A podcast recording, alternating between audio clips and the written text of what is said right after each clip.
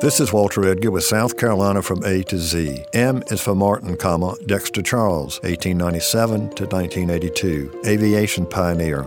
Born in California, Martin obtained his pilot's license in 1924. In 1927, he joined a barnstorming flying circus that held exciting exhibitions in North and South Carolina.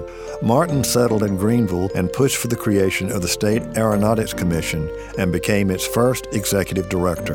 When the Civil Air Patrol was created in 1941, Martin became its first wing commander.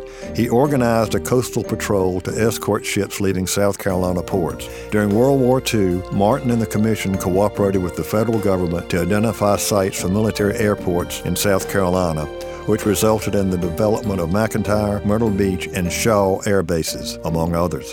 In 1976, Charles Dexter Martin was inducted into the Aviation Pioneers Hall of Fame.